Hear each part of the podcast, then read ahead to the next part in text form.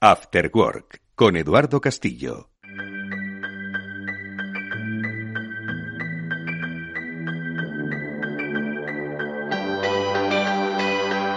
Bueno, pues pese a la reputación que están dejando los líderes políticos en nuestro país, siguen y siguen y la gente sigue incluso pensando que son buenos eh, políticos y buenos líderes de eh, sus partidos. Bueno, pues eh, eso es que las crisis de reputación, pues o no se han producido crisis o que en su caso, pues parece que son inmunes a ellas.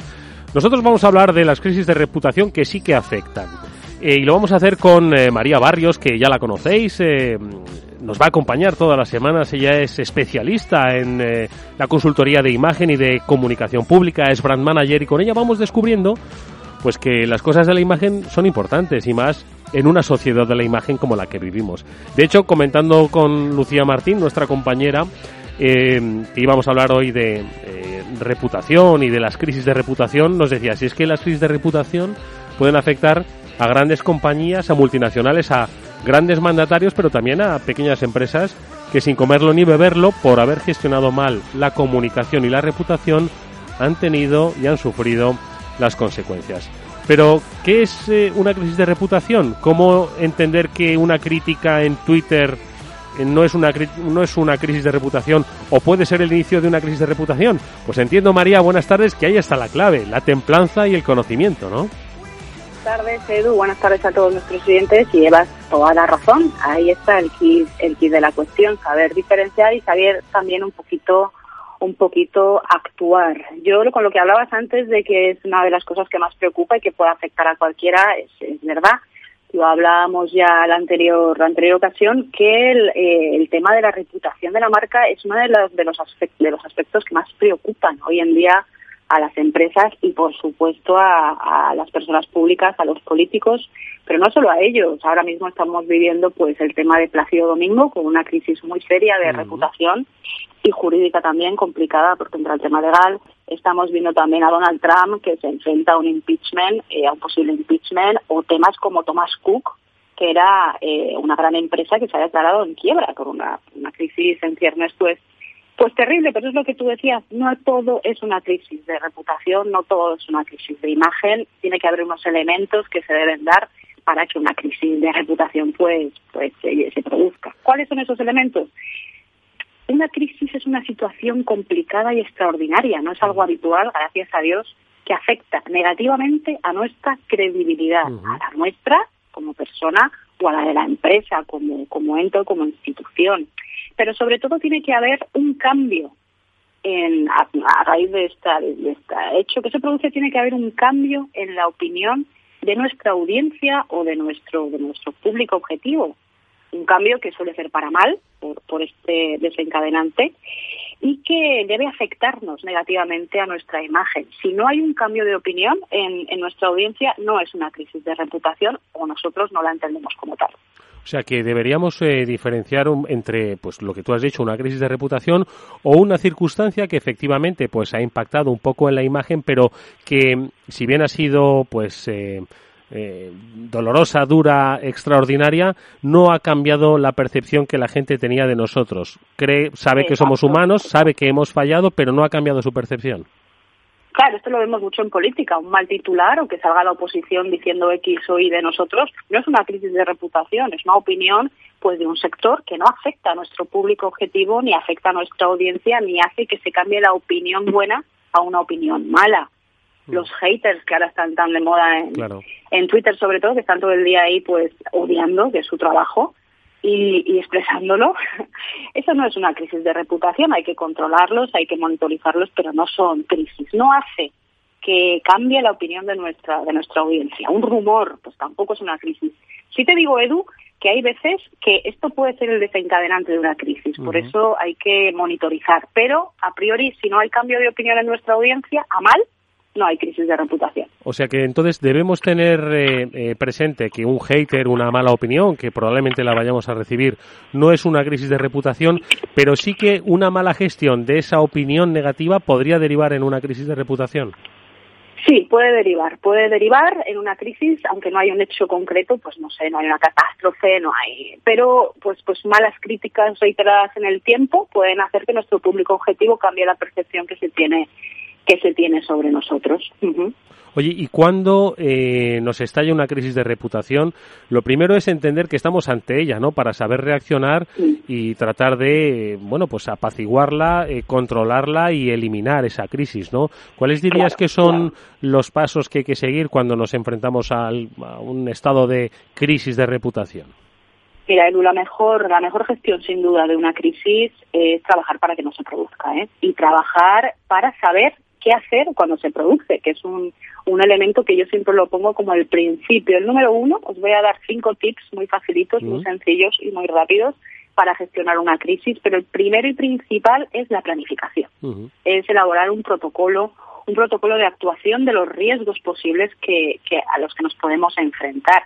Muchos gobiernos lo tienen, ¿eh? no es algo, no estoy aquí hablando de hacer un protocolo, muchos gobiernos tienen protocolos de acción, mm. quizás los más conocidos son para temas de, pues no sé, de crisis ambientales o de alguna emergencia, o hay otros tan curiosos como el de Estados Unidos que tiene un protocolo de actuación para el caso de una invasión alienígena pues existe. Ahí, los Donald Trump, señoras y señores, va a saber qué hacer en el caso que vengan los mm. los extraterrestres. Angela Merkel no, porque parece que en Alemania no lo tiene, la oposición lo pidió. O, no van a ir los extraterrestres, nunca se sabe. Eh, bueno, es verdad, nunca, nunca se sabe. Pero sí es, es planificar, es saber qué hay que hacer. Si no sabes qué hay que hacer, estás bastante fastidiado y sueles encadenar errores, que hablaremos después si quieres de los errores. Pero el principio, punto uno para gestión de una crisis, planificar. Algo sencillo, un protocolo. Saber que si la crisis se produce por un hecho cierto, ¿verdad? Metido la pata, las, pues eso, ha explotado la crisis por tu culpa, reconócelo. Pide disculpas si es necesario, pero si es falso, si no ha pasado lo que se supone que, que es tu culpa, recházalo tajantemente.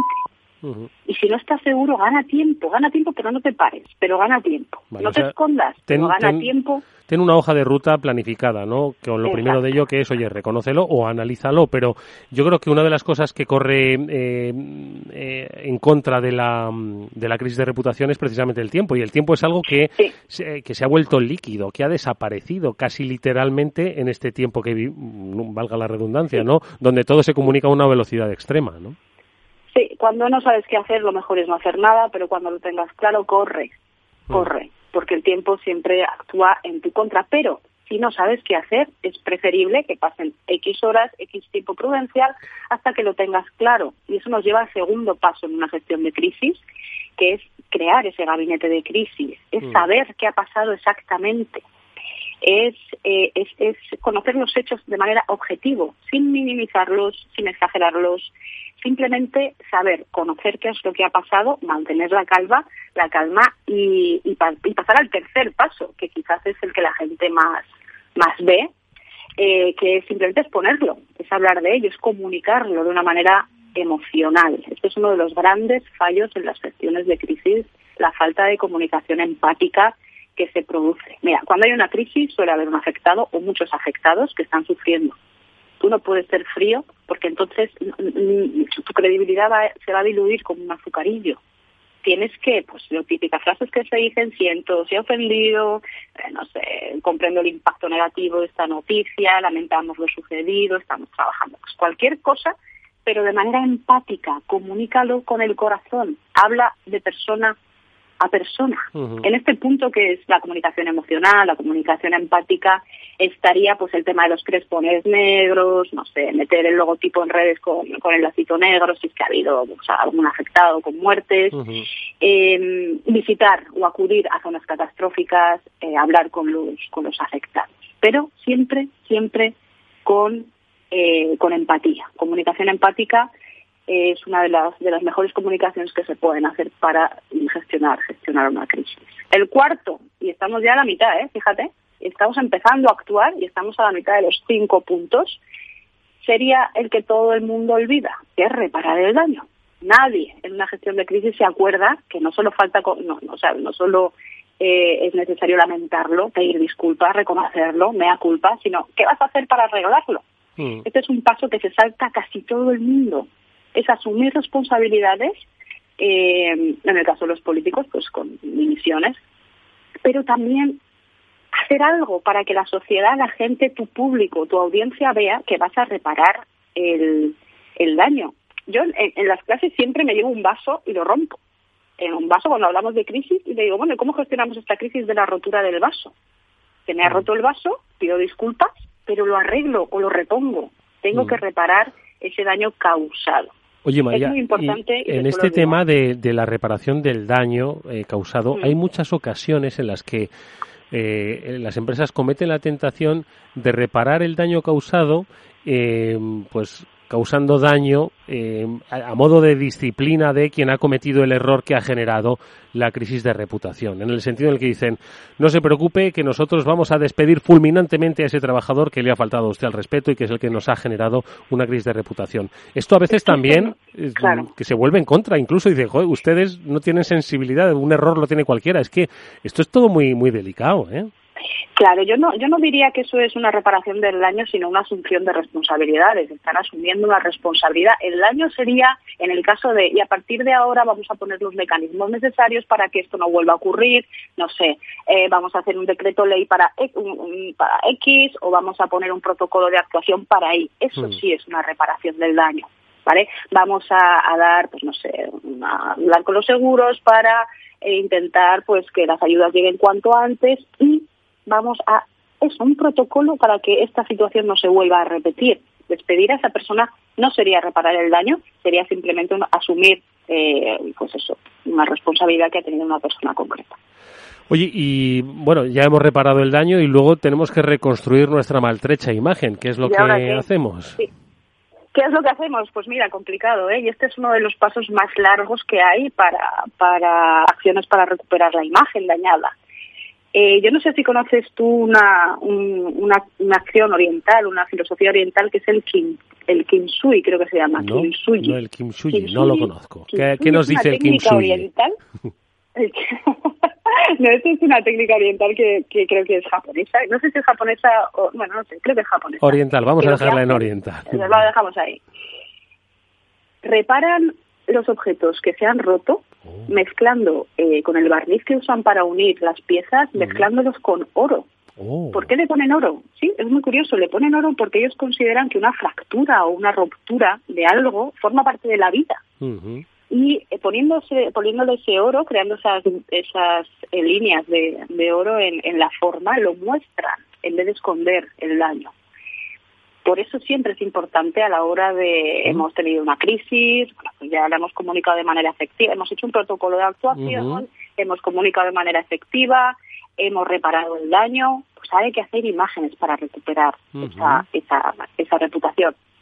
Ahora está, por ejemplo, Urdangarín, no sé si la habéis visto hace poco, eh, yendo a, a, una asociación a colaborar. Esas son acciones de recuperación de imagen que se tienen que prolongar en el tiempo, no tienen que ser concretas ni esporádicas deben de prolongarse en el tiempo para que calen en nuestra audiencia y volvamos a recuperar esa credibilidad perdida. Oye, no está mal lo de la filosofía, no me acuerdo del nombre, pero que muestra con cierta dignidad y orgullo, oye, los daños separados, pero los muestra como un aprendizaje que ha adquirido, ¿no? Entonces está yo creo que, bastante bien. No obstante, nos hablabas, eh, eh, María, de que pese a todo, pese a que tenemos una eh, guía, una bitácora que seguir, un protocolo, la creación de un gabinete y metemos herramientas para solventar esa crisis de reputación, pues cometemos errores. ¿Cuáles son los más habituales, los más comunes que se suelen producir?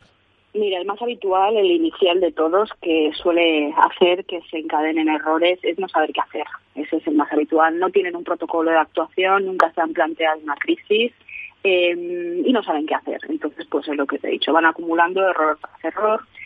Otro gran fallo es tener varios interlocutores. Es muy importante en una gestión de una crisis eh, a la hora de comunicar que sea una persona quien habla, una sola persona si habla el portavoz, el portavoz, si es el presidente, el presidente, si es el jefe de prensa, el jefe de prensa, pero una persona que sea el responsable de, esa interlocución con los medios y con la sociedad. Error, otro, pues mira, hablando de comunicación, se olvidan de la comunicación interna. Cuando hay una crisis en una empresa, los primeros que están un poco desubicados y un poco desorientados es nuestra propia gente, nuestro equipo, nuestros trabajadores. Y muchas veces eh, se nos olvida comunicarles a ellos las acciones que vamos a desempeñar. Esto es un error. ¿Por qué? Porque las personas, Edu, necesitamos certezas. A todos nos gustan las certezas. Eh, necesitamos saber que el capitán del barco sabe qué va a hacer. eh, cuando hay una tormenta, ¿vale? Y te diría que también el más común es que se olvidan de reparar el daño y, bueno, pues luego no hacen seguimiento tampoco de, las gestiones de las crisis ni del desarrollo de la misma, con lo cual no aprenden y con lo cual no actualizan ese protocolo tan importante que sería el primer paso de la gestión. Oye, pues yo creo que ha sido interesantísimo el desarrollo que Mariana ha compartido con todos nosotros porque todo lo que ha dicho es útil para todos vosotros. Pymes, profesionales, grandes empresas, políticos, tenéis imagen pública, tenéis imagen privada, pero dentro de un colectivo, de un sector, al final todos estamos conectados y todos estamos, lo decimos cada semana aquí, transmitiendo algo, estamos mostrando una imagen y esa imagen se puede ver deteriorada o por omisión o por acción directa. ¿Cómo gestionarla? Pues eh, aquí os hemos dado las claves para que si se producen esas crisis que puede que sean inevitables, se puedan llevar de la mejor manera posible e incluso algunos, ¿verdad María? Eh, construyen y se hacen más grandes eh, a partir de una crisis de reputación que les ha hecho, bueno, pues quizás mostrarse incluso pues más humanos de lo que inicialmente no se mostraron y ahora pues ha cambiado la opinión sobre ellos a mejor incluso totalmente de acuerdo. Hacen de su desgracia una virtud, sabiendo comunicarla de manera pues perfecta y sin cometer errores en esa comunicación. Con María Barrios volveremos la próxima semana a hablar de cosas que os interesan, porque como digo, sois todos imagen, imagen que tenéis que compartir, que tenéis que crear, que tenéis que hacer crecer. Gracias como siempre María, un fuerte abrazo. Un abrazo Edu. Adiós.